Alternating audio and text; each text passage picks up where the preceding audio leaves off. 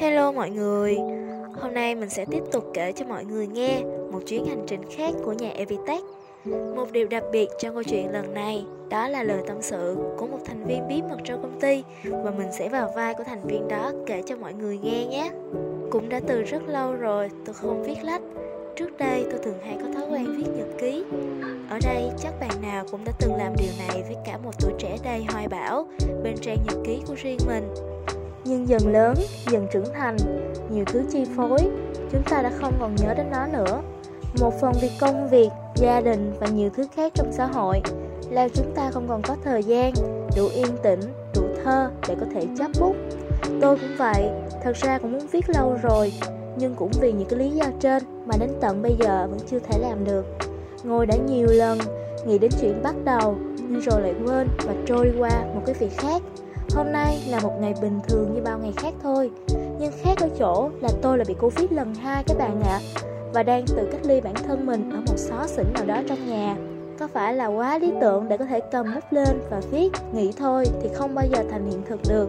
Nên tôi quyết định bắt tay vào làm. Và đây xem như là mở bài cho chặng đường sắp tới mà tôi sẽ đi.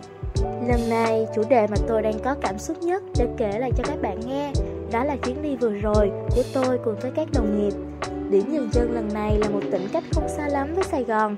Đó là Tây Ninh, Và nơi chúng tôi chọn làm điểm dừng chân đó là núi Bà Đen, Với độ cao và nhiều thứ lý tưởng chờ đợi ở đó. Chúng tôi là những chiến binh trẻ, Với nhiều sức lực và hoài bão, Không chọn sự nhàn nhãn bình yên từng ngày đến công ty vào lúc 8 giờ sáng và ra về lúc 5 giờ chiều mà chúng tôi chọn cho mình những điểm đến, những trải nghiệm mà chắc là không có mấy bạn trẻ đã quen với cuộc sống đầy đủ tiện nghi ở chúng đô thành dám làm. Tôi là người phát động phong trào này và may mắn thay tất cả đều hưởng ứng. Điểm đến lần này không còn quá xa lạ vì ai cũng đã nghe qua rồi. Còn về việc trekking, camping thì không phải lần đầu chúng tôi đi nên không có ai có ý kiến gì và thế là địa điểm được chốt. Việc còn lại là sự chuẩn bị để có thể có một hành trình thuận lợi và an toàn nhất cho cả đoàn. Vì vậy mỗi người, mỗi việc phân công nhau chuẩn bị lều trại, thức ăn và chuẩn bị cho những trò chơi khi cắm trại trên đỉnh núi nữa. Ngày chúng tôi dự kiến đi, cách chỉ tầm 5 ngày mà thôi Vì chúng tôi chọn cách là đi cuối tuần nên thật sự có rất là ít thời gian để chuẩn bị Mà cũng không có quá nhiều đồ để cần mua Chủ yếu là đồ ăn, tư trang, chứ còn lều trại hay các thiết bị sinh tồn khác thì đã có sẵn rồi. Trước ngày đi thì ai cũng vui mừng đến mức là không ngủ được. Tôi cũng không ngoại lệ đâu, một phần vui vì được đi với mọi người, một phần là lo vì không biết điều gì đang chờ đợi chúng tôi phía trước. Cuối cùng thì ngày xuất phát cũng đã đến. Ai cũng háo hức chờ đợi những thử thách, mọi thứ đã sẵn sàng với một tâm lý thoải mái nhất. Hơn 8 giờ sáng, chúng tôi di chuyển bằng xe máy về hướng An Sương quận 12 Việc di chuyển trong hành trình khá là phức tạp vì mỗi người ở một nơi nên chúng tôi chọn một địa điểm tập trung ở tuyến đầu để cùng nhau xuất phát. Tôi cũng được phân công đầy một bạn cho công ty. Nói chung là mọi thứ sẽ bình thường nếu bạn là một người kiệm lời hơn một tí. Nhưng không may cho tôi là bạn đồng hành của tôi là một cái máy phát thanh. Thật sự là tôi chưa từng thấy cái máy nào hoạt động liên tục và lâu như cái máy này. Nhưng nhờ vậy mà cũng làm cho tôi tỉnh táo trong suốt quá trình cầm tay của mình Đi được một đoạn thì trời bắt đầu nắng lên Tuy không quá gắt nhưng thực sự nếu bạn là một dân văn phòng phải ngồi máy lạnh hơn 8 tiếng một ngày thì thật sự cái nóng mà tôi đang đi hiện tại ngoài đường không khác gì một cái lò. Chúng tôi cũng dừng chân để tiếp nhiên liệu, nghỉ ngơi và uống nước. Nghe một tin đồn thất thiệt của chị Đại trong tim là phía trước công an Nên không dám đi quá nhanh và bám theo nhau Hóa ra là đi đến Tây Ninh mà tôi vẫn chưa thấy anh giao thông nào Như tin đồn đó nhưng không sao, đi chậm mà an toàn Và tăng thêm tính trải nghiệm từ việc đón nắng vớt bụi mà. Cũng là tuân thủ luật lệ giao thông nữa. Sau khi di chuyển một đoạn đường khá dài thì hơn 11 giờ trưa Chúng tôi đã có mặt tại địa phận tỉnh Tây Ninh. Chào đón chúng tôi là những chú bò. Và khung cảnh tỉnh thành không quá náo nhiệt. Xung quanh đường, nhà cửa cũng thưa ra hơn. Xen kẽ là những mẫu đất trống, ruộng và vườn xanh mướt. Đến địa điểm gửi xe máy thì trời cũng khá nắng và nóng. Chúng tôi dừng lại nghỉ ngơi và ăn trưa. Bữa trưa là thứ phải nói là ngon nhất ở Việt Nam, Đó chính là bánh mì. Chúng tôi đem ra từ Sài Gòn. Và nó còn rất là nóng. Không biết là do dũng nhiệt hay là do bị phơi nắng cả một chặng đường dài. Đứng dưới chân núi nhìn lên, Mọi thứ thật sự rất dễ dàng. Vì chỉ là nhìn thôi mà. Nhưng tôi biết để lên được đến đó bằng chính đôi chân của mình thì là một chuyện khác, không dễ dàng một chút nào đâu. Trong đoàn của tôi có một đứa út đang bị bệnh nhưng vẫn muốn đi cùng nên được đặt cách cho đi cáp treo. Vì không thể trèo cùng chúng tôi được nhưng mà không sướng thế đâu. Bạn được giao cho hai cái lều, một cái bạc và một số vật dụng khác. Nghĩ đến đây thôi thì cũng đã rất là hối hận vì đây chính là nguồn cơn cho cái sự sai lầm. Từ từ để tôi kể tiếp cho các bạn nghe nha. Lộ trình đi bộ và leo núi Bà Đen của chúng tôi khá dài. Kế hoạch ban đầu dự định là sẽ đi hướng đường chùa, nhưng khi đến nơi, bảo vệ cho biết là con đường đó không biết có mở hay không và có cho leo lên hay không nữa. Vì đang có công trình xây dựng, nên chúng tôi chọn con đường khả thi nhất là đường cột điện. Đi ngược ra cổng chào, bên tay phải sẽ có chỉ dẫn, cứ đi theo lối bên phải sẽ thấy được một chốt bảo vệ. Ở đây cần cử ra một người đại diện đoàn, điền các thông tin cá nhân, địa điểm và số điện thoại liên hệ. Sau khi làm thủ tục xong thì chúng tôi bắt đầu chuyến hành trình của mình. Đoạn đầu đi vào chân núi khá dễ, nhưng sau đó càng lúc càng khó hơn. Lúc đầu cả team ai cũng khỏe hết, sức lực tràn trề, nó không ngừng luôn.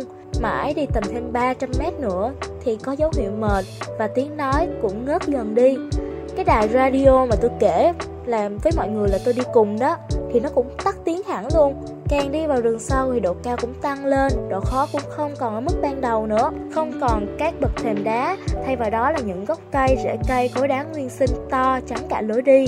Có những đoạn phải dìu nhau thì mới qua được. Lần này có một số bạn mới đi lần đầu và là con gái nữa nên là khá là mệt. Như đã nói ban đầu, trong đoàn có bà Út phải đi cáp treo thì vẫn còn một bạn tuy không Út nhưng ngoại hình nhỏ nhắn, xinh xinh và thể lực thì ai cũng biết rồi đó. Đi học nè, đi làm nè, thế hệ Gen Z nên không có nhiều cơ hội để trải nghiệm như thời của tôi. Đi học cấp 1 phải đi bộ hơn 10 km mới tới trường nên từ nhỏ tôi đã có nền tảng thể lực tốt và sự kiên trì rồi. Còn các bạn thì khác, tôi biết chứ, nhưng không vì thế mà tôi dễ dàng thỏa hiệp vì tôi biết khó khăn nào rồi cũng sẽ đến với bất kỳ ai. Leo núi chỉ là một thử thách nhỏ về thể lực, chúng ta có thể dễ dàng vượt qua được cùng nhau với sự giúp đỡ của đoàn, của toàn đội. Còn các thử thách khác, thật sự sau này trong cuộc sống thì bản thân chúng ta mỗi cá thể phải tự đương đầu, không ai có thể giúp, có thể hiểu được. Bạn nữ đó thật sự rất mệt, có lúc tôi tưởng rằng có thể phải để bạn dừng lại và dìu bạn xuống nơi xuất phát, nhưng với niềm tin và sự động viên, hỗ trợ của cả đoàn, tăng thời gian nghỉ ngơi và tần suất nghỉ ngơi phải nói là càng lúc càng tăng có khi mới đi được 5 mét chúng tôi phải ngồi nghỉ tiếp bạn có từng nghe qua câu muốn đi nhanh thì đi một mình muốn đi xa thì hãy đi cùng nhau vâng Đúng là như vậy, kết quả thật sự chúng tôi đã tiêu tốn hơn 7 tiếng đồng hồ cho việc leo lên đến đỉnh núi. Cuối cùng thì bạn cũng đã vượt qua, thể lực cũng đã khôi phục khá là nhiều, tinh thần nâng cao. Giá trị tinh thần rất quan trọng. Trong lúc khó khăn nhất mà chúng ta không có nổ tinh thần tốt thì thật sự quá tệ trong tình trạng đó.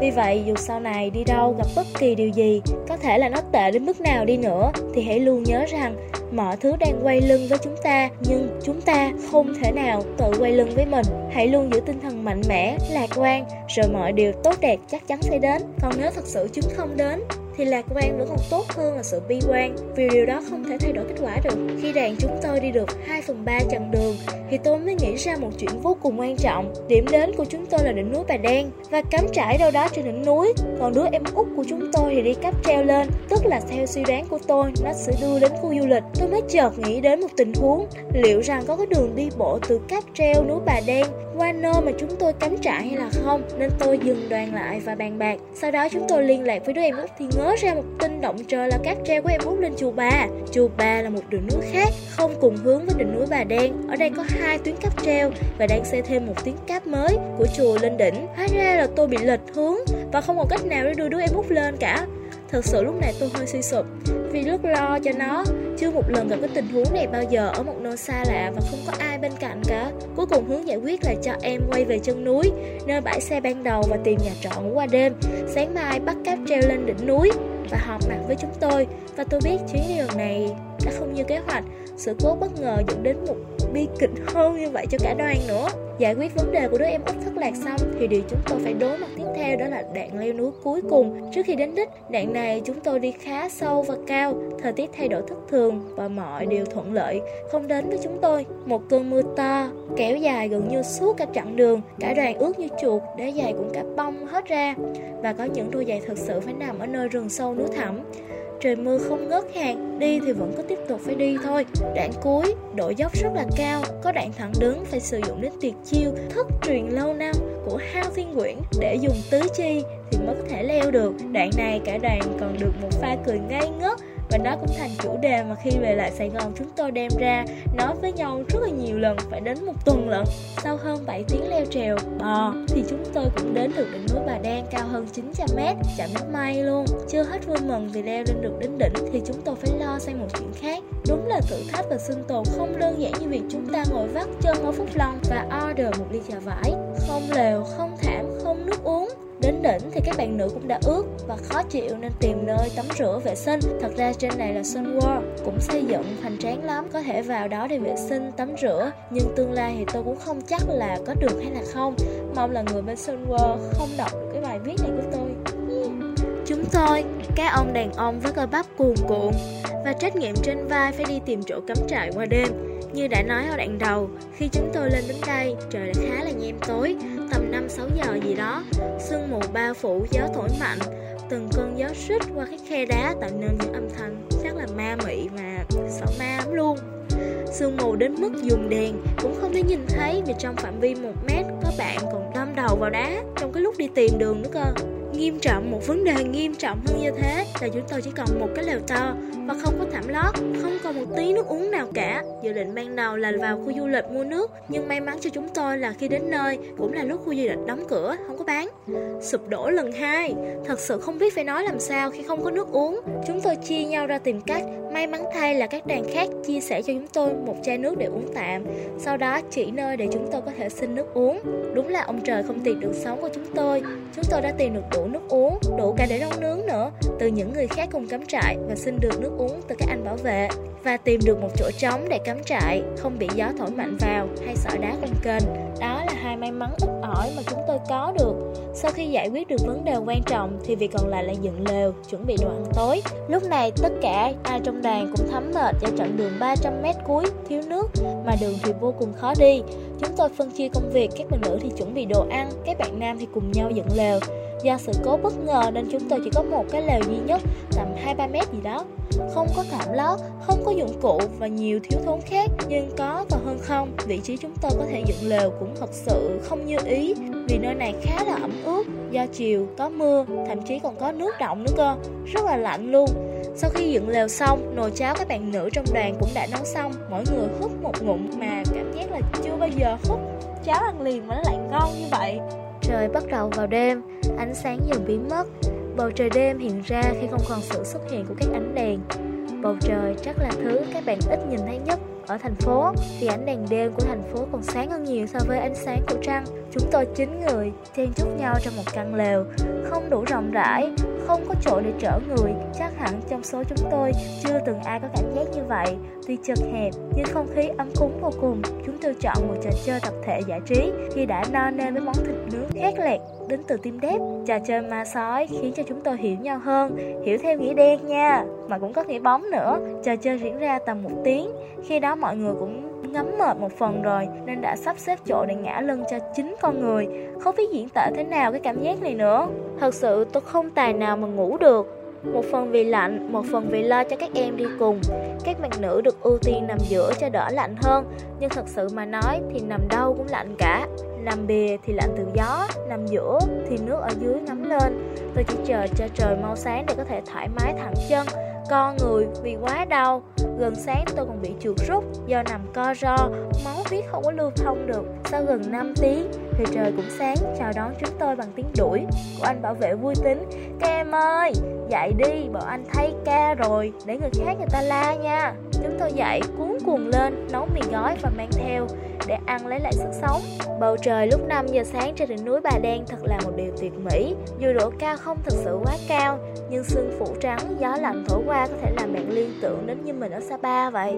Vẫn còn quá sớm nên người hành hương vẫn chưa lên, Chúng tôi dạo chơi trong khu du lịch Với sự tĩnh lặng vô cùng, Yên bình, ngồi ngắm bình minh đang dần lên, Mặt trời dần ló dạng từ những đám mây, Những tán cây đang dần hiện lên trước mắt tôi khi sương đang dần tan đi đón ánh mặt trời chiếu rọi. Sắp kết thúc hành trình khám phá và hình mình vào thiên nhiên của đoàn chúng tôi. Sau khi kết thúc hành trình leo núi thì thật ra chúng tôi có đi thêm một địa điểm nữa, đó là hồ núi đá. Gần ở đó nhưng tôi sẽ kể về nó ở một bài viết khác vì câu chuyện đó cũng thú vị lắm. Khi tôi viết và đăng bài này đã sau thời điểm đi tận vài tháng vì quá bận với những công việc, cuộc sống, cũng quên hẳn mình còn một bài lóc chưa hoàn thiện. Hôm nay thì cảm xúc cũng đã nguội dần nên không còn đủ lửa để viết tiếp đoạn hành trình này nên tạm kết ở đây vậy. Dẫu biết rằng tập thể sẽ không thể tồn tại đầy đủ với các bạn mãi mãi, nhưng các bạn sẽ không mất đi. Dù ở phương diện nào, cũng cảm ơn các bạn vì đã từng là một phần tạo nên những kỷ niệm đẹp trong mỗi chúng ta.